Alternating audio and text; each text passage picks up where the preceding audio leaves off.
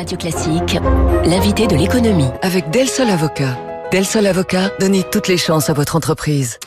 C'est l'arrière-cuisine de l'industrie, la facette euh, sans doute la moins glamour aussi des nouvelles technologies pourtant indispensables, hein. les ressources minières, les matières premières, industrie mal aimée, méconnue également. Alors il se trouve que la France en la matière compte un champion mondial, c'est Eramet et sa directrice générale est avec nous ce matin. Bonjour Christelle Bory. Bonjour. Sa PDG, pardonnez-moi, je vous ai dit. DG, mais non, vous avez aussi le, la présidence. Eramet, spécialiste de ce que l'on appelle les métaux d'alliage. Alors Eramet, c'est surtout le nickel et le manganèse. Mhm. Très concrètement, euh, Christelle Bory, à quoi servent ces deux métaux dans l'industrie? Alors, euh, le manganèse, c'est un, un métal d'alliage pour faire de l'acier au carbone. Ça renforce l'acier au carbone. Et l'acier au carbone, ça sert euh, dans Mm. les infrastructures, la construction, le transport. C'est léger, c'est très solide. hein. Alors, le manganèse, c'est, euh, ça donne de la résistance à l'acier. Et puis, euh, le nickel, euh, c'est utilisé euh, principalement dans l'inox, mais aussi dans la galvanoplastie et puis dans les superalliages pour l'aéronautique et de plus en plus euh, dans les batteries de voitures électriques. Alors je disais que le nickel réduit l'oxydation hein, notamment, le manganèse Absolument. ça facilite aussi les soudures. Donc beaucoup d'usages dans l'industrie. Vous êtes euh, Eramet euh, très présent dans le monde entier, vous êtes aussi un groupe intégré, c'est-à-dire que vous êtes à la fois extracteur mais aussi transformateur. Euh, alors vous disiez on travaille beaucoup dans, dans pour l'aéronautique, pour euh, l'énergie. Eramet, est-ce que c'est l'un de ces groupes euh, qu'on dit positionnés sur les métaux de la transition énergétique? Alors effectivement, Eramet a une grande chance, c'est d'être présent dans les quatre métaux clés euh, qui font en fait une batterie lithium-ion. Euh, puisque donc euh, ce sont des batteries qui ont besoin de métaux. hein. On dit souvent qu'avec euh, l'avènement de la voiture électrique, on va passer d'une dépendance à l'énergie fossile à une dépendance aux métaux. Et c'est vrai puisque euh, une grosse partie de la voiture, de la valeur de la voiture électrique, c'est la batterie. Et la batterie, elle est faite essentiellement de métaux. Et dans ces métaux, il y a le manganèse, le nickel, le cobalt et le lithium. Et il se trouve que Keramet a tous ces métaux. Et euh, donc nous sommes particulièrement bien positionnés pour être un acteur clé de la transition énergétique. Alors qu'on se fasse une idée de la carte euh, mondiale de ces métaux-là, euh, nickel, manganèse, cobalt ou euh, Alors je vais peut-être vous de dire un petit peu plus qu'est Eramet, puisque je pense que Oui. les auditeurs ne connaissent pas bien Bah l'entreprise. oui, c'est vrai. Alors Eramet, c'est une c'est une entreprise minière et métallurgique. On oublie souvent la partie minière et qui est la partie la plus importante en fait. Et donc y a 13 000 collaborateurs et présents dans plus de 20 pays. Euh, c'est un groupe dont l'activité principale c'est en fait la valorisation des, des ressources de la terre. Donc nous avons des mines de premier plan dans le manganèse au Gabon, euh, dans le nickel en Nouvelle-Calédonie et en Indonésie, dans les sables minéralisés euh, au Sénégal et puis on a un gros gisement de lithium en Argentine qu'on était en train d'ouvrir au moment du Covid et puis qu'on a dû mettre Mm. en suspens pour le moment. Et les activités minières, c'est là que réside l'essentiel du potentiel de croissance euh, du groupe Eramet. Et depuis que je suis arrivée, d'ailleurs, nous avons augmenté notre production minière de plus de 50%. Donc, euh, nous sommes un acteur euh, clé de la mine. Nous avons aussi des usines qui transforment une partie de nos minerais, des usines de première transformation, soit près de nos gisements, soit près des marchés en Europe ou aux États-Unis, beaucoup en Norvège. Et puis on a aussi un deuxième métier, mais qui est beaucoup plus petit, qui est un métier d'élaboration et de transformation d'alliages à haute performance. Euh, et là, nous faisons des, effectivement des pièces euh, en titane, en aluminium, en aciers spéciaux, Hmm. euh, essentiellement pour l'aéronautique. Alors ça, justement, ces métiers-là qui sont minoritaires dans votre Mm. activité, aujourd'hui, il faut le dire, Christelle Boris, ça va pas très très bien. Il y a un projet de cession notamment d'Aubert et Duval. Aubert et Duval, c'est un élément euh, important historiquement d'Eramet, mais qui est aujourd'hui, euh, pour lequel vous, vous avez des interrogations. hein. Alors, Aubert et Duval, euh, d'abord, représente aujourd'hui à peu près 15% du chiffre d'affaires d'Eramet, mais Mhm. c'est effectivement une, une filiale historique du groupe, qui est, qui est dans le groupe depuis 99. Euh, c'est un actif qui était déjà fragilisé et qui a subi de plein fouet la crise aéronautique. Alors, ça a été brutal, profond, et malheureusement, on sait que ça va durer, puisqu'on pas de retour à la normale avant euh, au moins 2024 euh, Oui. dans la construction aéronautique. Nous avons mis évidemment en œuvre beaucoup d'actions pour euh, limiter les coûts au nouveau carnet de commandes, comme beaucoup de nos de confrères de, de, de l'aéronautique. Mais euh, il faut aller plus loin, puisque cette crise sans précédent pour l'aéronautique va consolider le secteur. Il faut que le secteur se consolide et Aubert et Duval doivent faire partie euh, de ce mouvement de consolidation.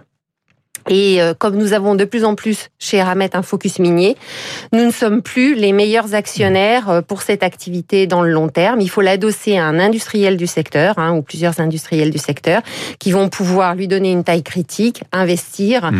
euh, et euh, assurer l'avenir de, de, cette activité qui est stratégique à la fois pour la filière aéronautique mais aussi pour la souveraineté nationale puisqu'on travaille aussi pour la défense et le nucléaire. Avez-vous déjà des, des candidats à la reprise pour Aubert et Duval? Il y a des discussions qui sont en cours, mais rien n'est suffisamment avancé pour hmm. qu'on puisse euh, dire ce qui va arriver. Il y a un gros sujet pour vous également, Eramet, en ce moment, on en a beaucoup parlé, c'est la Nouvelle-Calédonie. Alors là, on a un sujet qui est euh, industriel, mais surtout politique.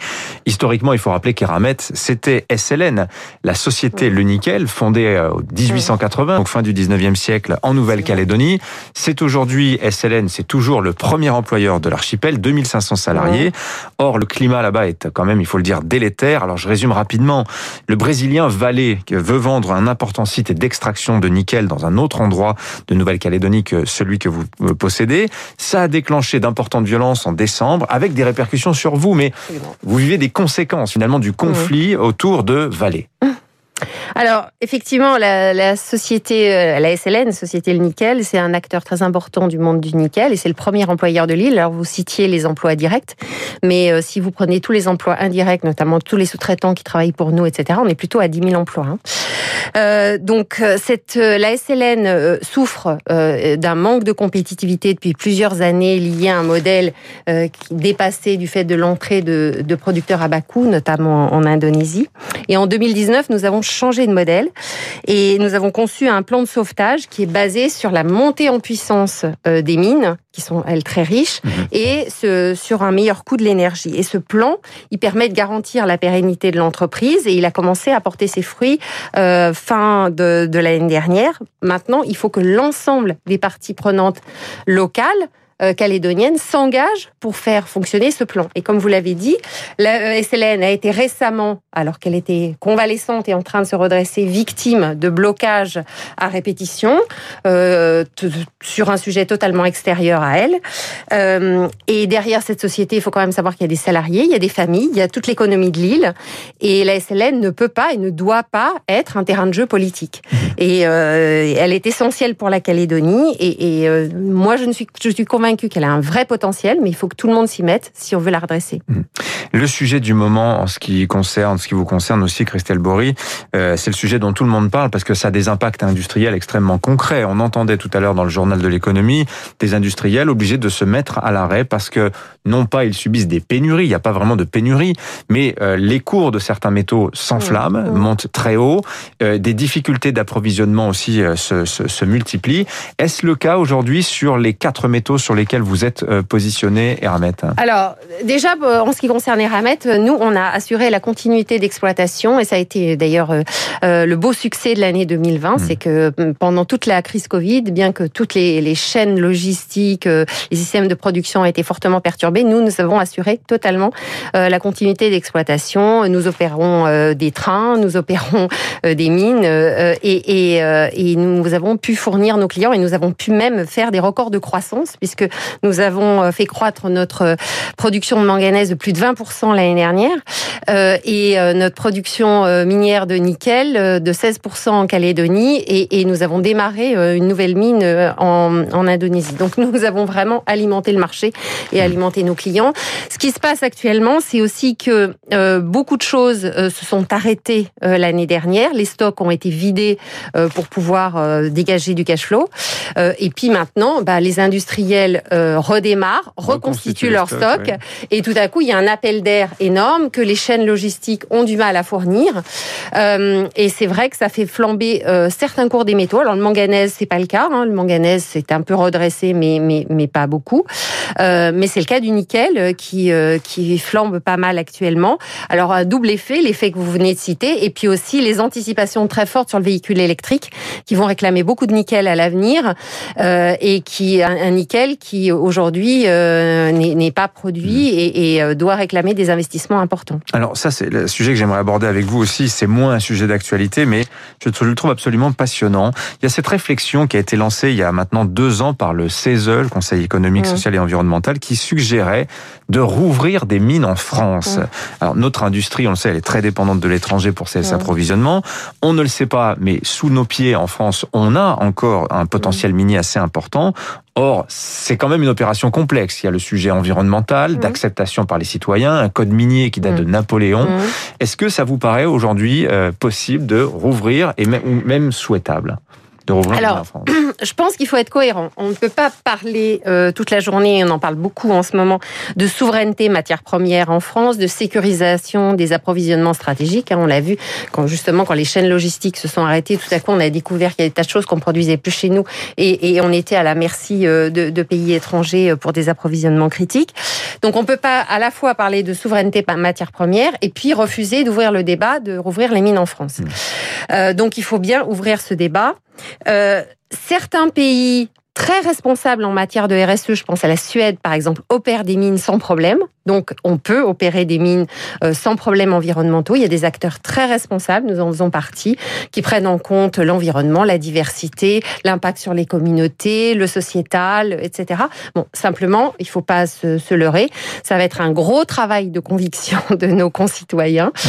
Euh, et ça, je pense que hum, il, va, il faut que ce, ce, débat se fasse, mais ça prendra du temps.